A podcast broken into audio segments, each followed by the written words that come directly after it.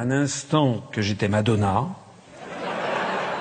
Je n'en ai pourtant pas la plastique. Le candidat autoproclamé du Frexit, c'est lui. François Asselineau a fait de la sortie de l'Europe le thème phare de sa campagne. On va sortir de l'Union européenne, de l'euro et de l'OTAN, c'est mon programme. Je ne ferai pas de référendum. Hein. Si je suis élu sur ce programme, je ne vais pas dire ensuite par référendum est-ce que vous êtes vraiment d'accord pour que je fasse le programme pour lequel vous venez m'élire Diplômé d'HEC et de l'ENA, François Asselineau passe par les cabinets de Gérard Longuet et de Françoise de Panafieux avant d'être conseiller municipal de Paris sur la liste de Jean Tibéry. En 2007, en désaccord avec l'UMP sur le référendum européen, il fonde l'UPR, l'Union populaire républicaine, un parti qui se veut ni de droite ni de gauche. À 59 ans, celui qui refuse le terme de petit candidat fait son entrée dans la cour des grands en se présentant pour la première fois à la présidentielle. Je suis petit parce que je n'ai pas d'affaires judiciaires, ça c'est vrai. Je suis petit parce que je n'emploie pas ma femme comme attachée parlementaire, c'est exact. Je suis petit parce que j'ai pas un bilan catastrophique en termes de gouvernemental, c'est tout à fait juste. En revanche, je suis très grand en matière d'expérience professionnelle. François Asselineau a beaucoup misé sur Internet et les réseaux sociaux pour sa campagne. Grâce à la mobilisation de ses militants, il est persuadé de créer la surprise dimanche prochain. Merci, merci. Bonsoir François Asselineau. Bonsoir. Merci beaucoup d'être avec nous en direct sur LCI. Et excusez-moi de cette question que vous avez peut-être trouvée un peu convenue, mais on a quand même envie de vous situer clairement politiquement sur l'axe politique droite-gauche. Si je vous dis que vous êtes finalement un homme de droite souverainiste, est-ce que ça résume en gros la situation? Je dis bien en gros. En gros, non. D'abord, je n'aime pas le mot souverainiste parce que c'est euh, on, ne sait pas ce qu'ils veulent, ils ne veulent pas ce qu'ils savent, les souverainistes. Euh, est-ce que vous imaginez qu'on eût dit de De Gaulle en 40 qui était souverainiste ou de Gandhi en 47 qui était souverainiste? Non, c'était des mouvements de libération nationale. là, là, vous n'êtes pas à la tête d'un mouvement de libération nationale. Moi, si, je pense que si, parce que la France actuellement n'est plus dirigée par les Français. Elle est dirigée par des structures qui sont non françaises et qui ne sont élues par personne, qui s'appellent la Commission européenne à Bruxelles, la Banque centrale européenne à Francfort et l'OTAN qui est dirigée depuis Washington. Et ça, c'est quelque chose qui est très important à comprendre parce que je vois des gens, j'entends des gens qui disent ah oui, c'est son obsession, il veut sortir de l'Union européenne, il ne parle que de ça, il cite les articles des traités, c'est un monsieur qui connaît très très bien son affaire, mais nous on voudrait savoir quel est le programme par ailleurs. Oui, absolument. Ben, je trouve qu'ils ont raison. Eh ben, alors moi je leur réponds. D'abord le programme il est en ligne.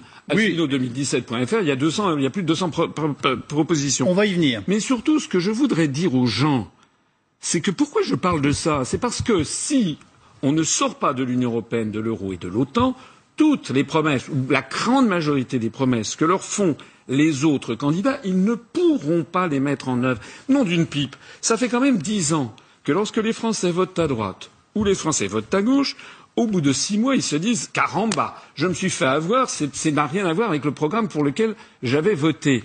Moi, je leur explique pourquoi, parce que tout est déjà fixé, pas tout, tout, tout, mais 90% des choses sont déjà fixées par la Commission européenne, la Banque centrale européenne et l'OTAN. Sauf que ce que vous venez de me citer, c'est-à-dire sortir de l'euro, de l'Europe, euh, et le troisième point, excusez-moi, de l'OTAN, merci beaucoup, vous me dites, je le fais tout de suite, et sans référendum, on vient de l'entendre à nouveau dans notre reportage, j'entends très bien, mais ça prend dix ans.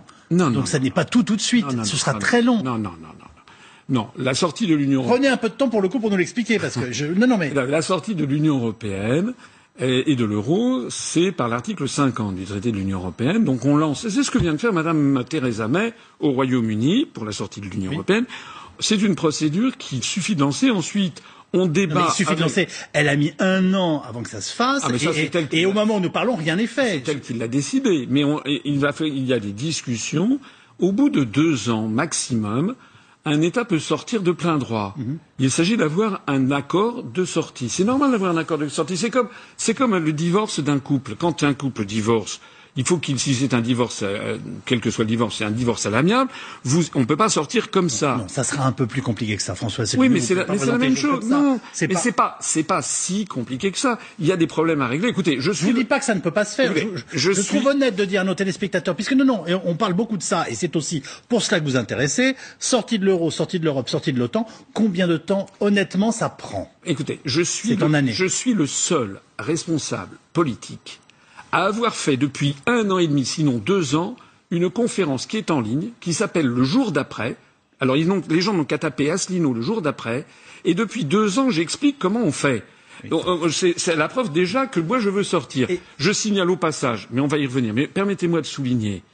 Si vous regardez la profession de foi de Madame Le Pen, par exemple, ou de Monsieur Mélenchon, celle qui, qui arrive en ce moment dans les boîtes aux lettres, vous verrez que c'est clair comme du jus de chic, comme on, comme on- comme on aurait dit, c'est-à-dire qu'en fait, il ne parle au- pas de l'article 50, qui est la seule procédure qui permet d'en sortir.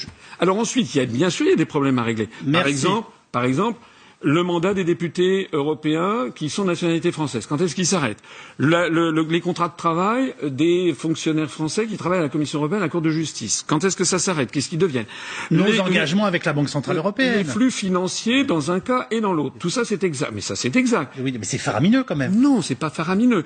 Sur la sortie Je de... suis intoxiqué, là, j'essaie de faire peur. Enfin, je... ils ont réussi à me faire peur. Donc, Mais franchement. écoutez, la sortie de l'euro sera beaucoup plus facile que l'entrée. Il a fallu dix ans pour entrer dans l'euro. La sortie de l'euro, vous savez, le vrai secret, c'est quoi? C'est que les Allemands ont imposé un système à l'euro qui n'est pas celui que voulaient les Français, qui est un système facilement réversible. Pourquoi? Parce que nous avons tous les États de la zone euro ont conservé leur banque centrale nationale. Il y a toujours la Banque de France. bien sûr. Toujours, ben oui, ben bien sûr. Les Français étaient favorables. Il y a beaucoup de Français d'ailleurs qui croient qu'il y a simplement la Banque centrale européenne et que ce serait une monnaie unique. Non. Pas les téléspectateurs d'LCI. J'ai reçu Christian Noyer qui l'a dirigé pendant des voilà. années. L'euro n'est pas une l'euro n'est pas une monnaie unique. En réalité, c'est une collection de monnaies nationales qui sont des créances sur les banques centrales nationales respectives. J'aime beaucoup la pédagogie, mais j'aimerais bien la réponse à ma question. En combien de temps vous faites tout ça, selon vous, objectivement, sans qu'on perde de temps? Une réponse rapide, et après j'ai une autre question. Je, pense que le délai qui a été prévu dans le traité, qui est de deux ans, est un délai qui me paraît raisonnable. Très honnêtement. Très honnêtement. Euro, Europe, OTAN. Les trois. Alors, l'OTAN, c'est encore plus simple. L'OTAN, c'est l'article 13 du traité de l'Atlantique Nord. On écrit à la, à la, à la Maison Blanche. Oui, je connais mes articles. Je Oui. connais, mes- je connais je, mes vous, ferai, je vous ferai peut-être un petit test tout à Ouais, l'heure. oui, oui, non, ça c'est un truc comme Bourdin. Euh, le- le- le- L'OTAN, on a écrit, on écrit au, euh, à la Maison Blanche. Il suffit de dire on sort de l'OTAN et un an après on en sort de plein droit. C'est tout. C'est la seule formalité. C'est vrai que sur l'euro et la sortie de l'Union européenne, je n'ai pas dit, je n'ai jamais dit que ça se ferait dans la minute. Mais je dis que dans l'espace de deux ans, c'est tout à fait envisageable. D'ailleurs, regardez, au cours des, vingt- des 30 dernières années, il y a eu pas mal de monnaies plurinationales qui se sont désintégrées. Regardez le rouble soviétique, la couronne tchécoslovaque, la livre du Soudan, le, le dinar yougoslave, toutes ces monnaies se sont désintégrées. Eh bien, elles se sont, en les nouvelles monnaies sont apparues dans l'espace entre entre six mois et deux ans. Très Donc, sincèrement, vous y croyez vraiment? Ou c'est votre façon de vous différencier des autres petits candidats? Ce que vous venez de me décrire. Vous avez l'air surpris par ma question. Oui, je suis surpris que vous me traitiez de petit candidat, alors que je suis celui de tous les. Ça n'a rien de désagréable dans ma bouche. Enfin, bon, euh, voilà. Non, mais je ne suis pas un petit candidat. Vous avez réagi au mot souverainiste. Or, il se trouve qu'il y a plusieurs candidats souverainistes dans cette euh, élection. Oui, parce que les souverainistes, euh, ce sont des gens qui ne proposent pas de sortir de l'Union européenne. D'où ma question. Ça fait deux fois que je sens bien que vous vous différenciez et, et je vous demande voilà si c'est vraiment vos convictions. Est-ce que vous pensez réellement porter Bien entendu. Pourquoi Attendez, vous croyez que je fais de la politique? Pourquoi?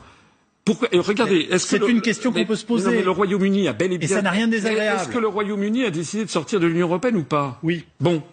Donc moi, c'est comme le Royaume-Uni. Par ailleurs, l'euro, il y a quelque chose qu'il faut que les Français sachent. Vraiment. C'est que les gens disent, vous vous rendez compte, ça a des problèmes si on en sort. Mais est-ce que les Français se rendent compte des problèmes si on y reste? L'euro n'est pas viable. Parce que la compétitivité de l'économie allemande ne cesse de s'accroître par rapport à la compétitivité de l'économie de l'économie des pays du Sud. La fuite des capitaux, ça vous inquiète pas Ça vous paraît La fuite des de capitaux, elle a lieu en ce moment. Oui. oui, des elle, pays elle aura du- une autre ampleur si on sort non, de l'euro et de l'Europe. Des pays du Sud vers le- l'Allemagne. Le dernier chiffre de la Bundesbank, 829 milliards d'euros qui viennent des pays du Sud de l'Europe qui sont en Allemagne. Les Allemands sont affolés par ce qui se passe. Il y a actuellement un phénomène de divergence et soit dit en passant, Monsieur Calvi, ça aurait dû être normalement au cœur des débats de l'élection présidentielle. L'euro va exploser et je suis le seul à le dire. Euh, à qui vous adressez-vous et finalement qui voulez-vous défendre dans cette campagne, François Asselineau? Mais le peuple français.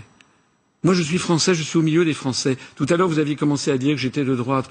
Notre mouvement politique a été classé par le ministère de l'Intérieur au-dessus du clivage droite-gauche. Une majorité maintenant des adhérents de l'UPR vient d'ailleurs de la gauche, mais on a aussi des gens qui viennent de la droite. Mais- Pourquoi cela? Parce que nous avons votre, mis... votre parcours, enfin, en tout cas jusqu'ici, votre engagement politique et votre parcours brillant, puisque vous avez en effet fait HEC, euh, que vous avez fait l'ENA, euh, vous êtes inspecteur général des finances comme Emmanuel Macron. Non, non, non, non. Monsieur Macron est inspecteur des finances. Alors très bien, très bien. inspecteur général. J'ai 20 ans d'expérience. de Parfait. Donc je vous mets deux barrettes en plus et tout le monde l'aura remarqué. Vous avez travaillé avec Charles Pasqua, avec Gérard Longuet, avec Madame de Panafieux, avec M. de Charette. Excusez-moi, mais c'est un parcours de responsable politique de droite. Oui, mais je n'ai pas dit le contraire. Ah bah très bien, non mais Je n'ai pas dit le contraire, mais si vous voulez, ça c'était, vous citez des choses qui, a, qui, ont, qui remontent à il y a 15 ans. Oui.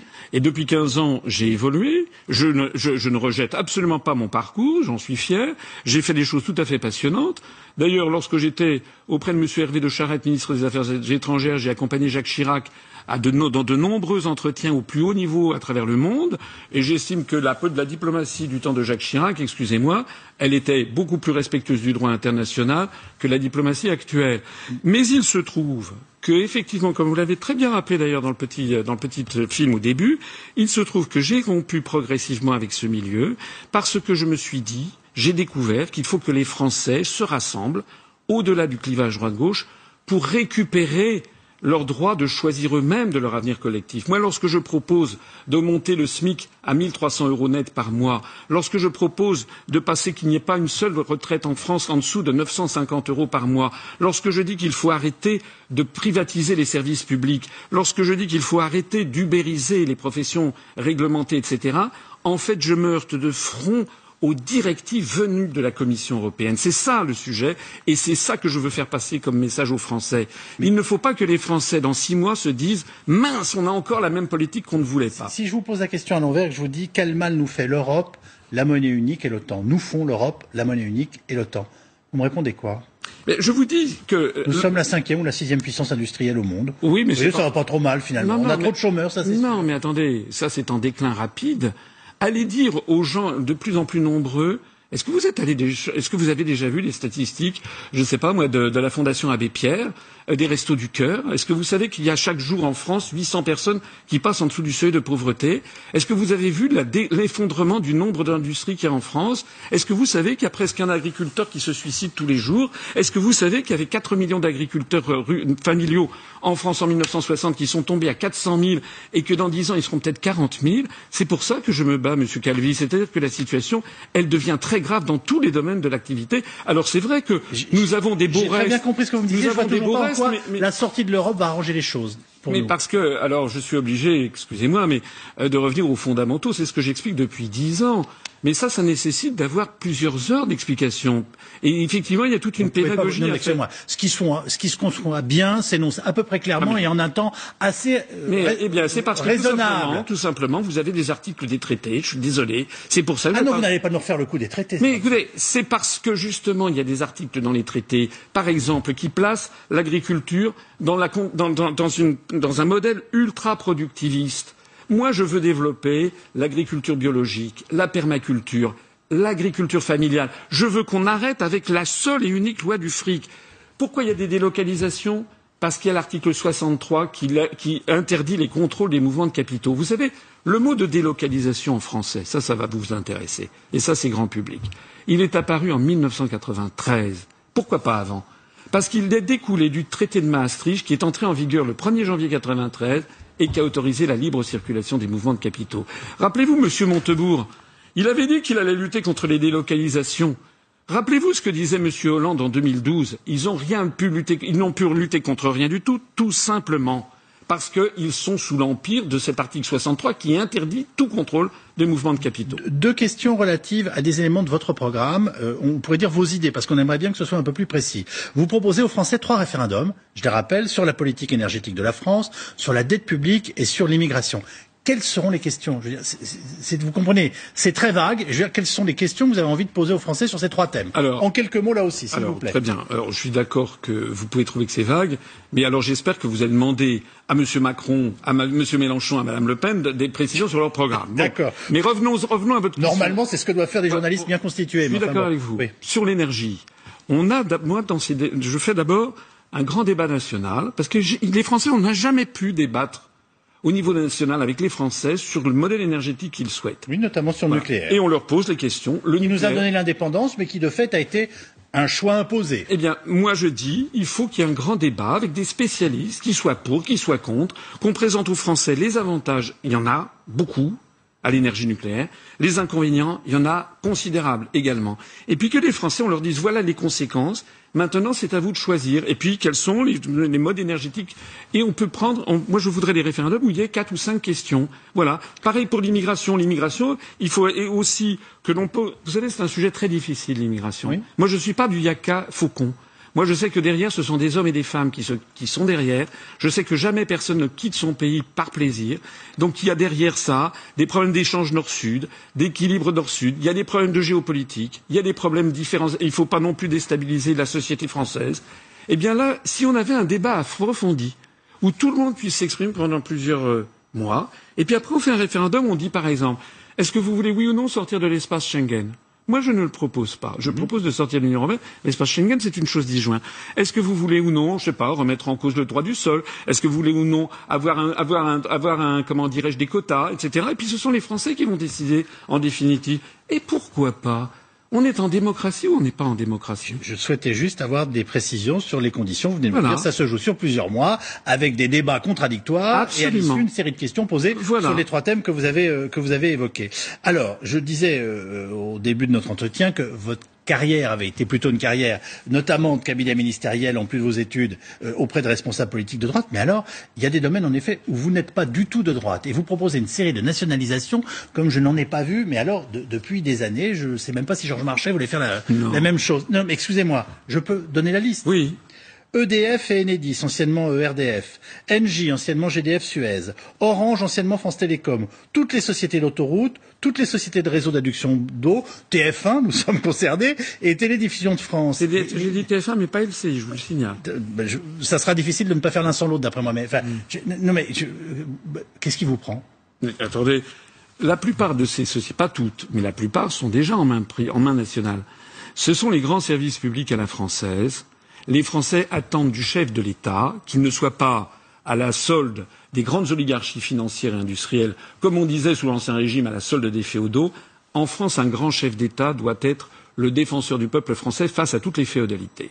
Les féodalités économiques et financières qui étaient dénoncées dans on, le on résiste, Conseil on, national de résistance. on résiste au groupe. On- oui, Non, mais moi je dis, non mais attendez, je dis donc, et il y a beaucoup de Français qui sont d'accord avec moi, que le chef de l'État doit assurer la justice et l'égalité sociale entre les Français.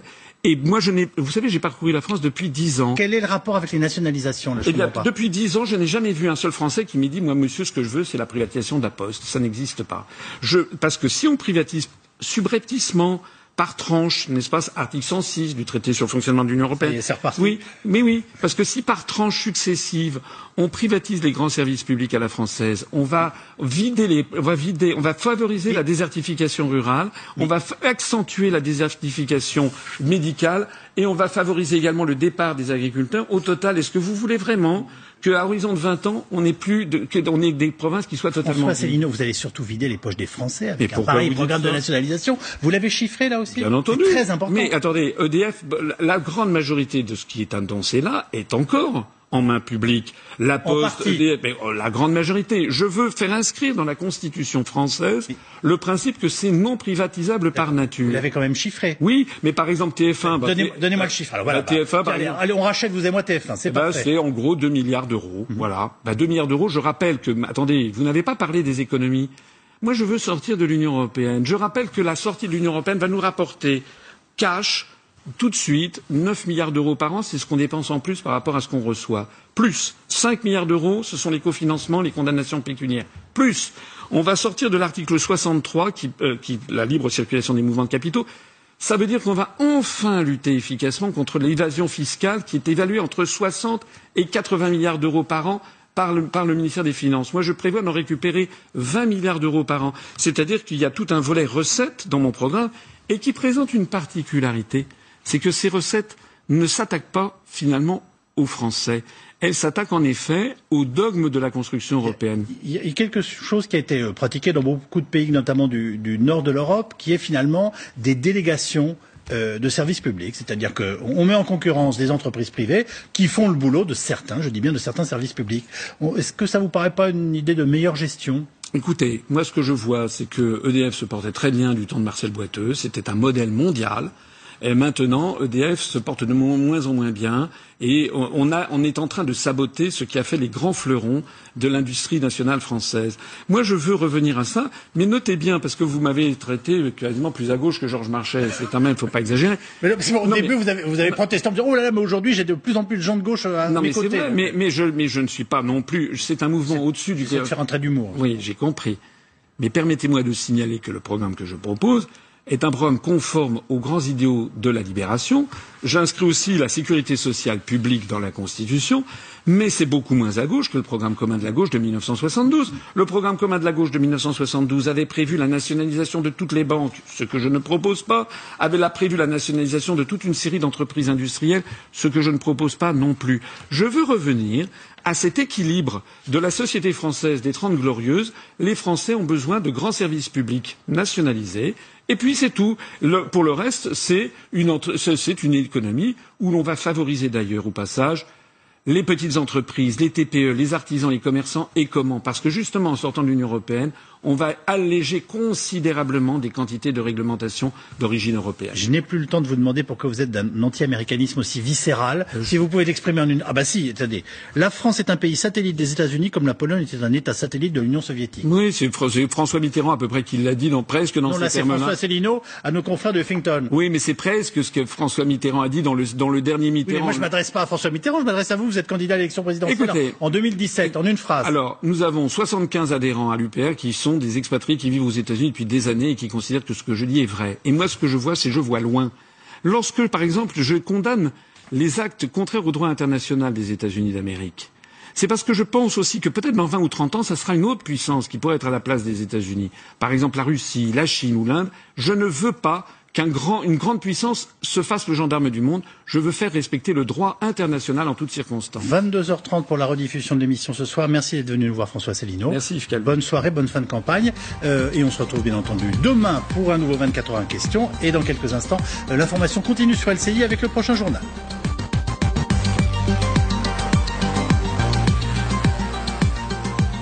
C'était votre émission 24 heures en question avec Belle Demeure, site référent de l'immobilier de prestige. Un regard éclairé sur le monde. 24 heures en question avec le cabinet d'avocats Gide, partenaire de ceux qui entreprennent. C'est fou tout ce qui peut se passer en un an dans votre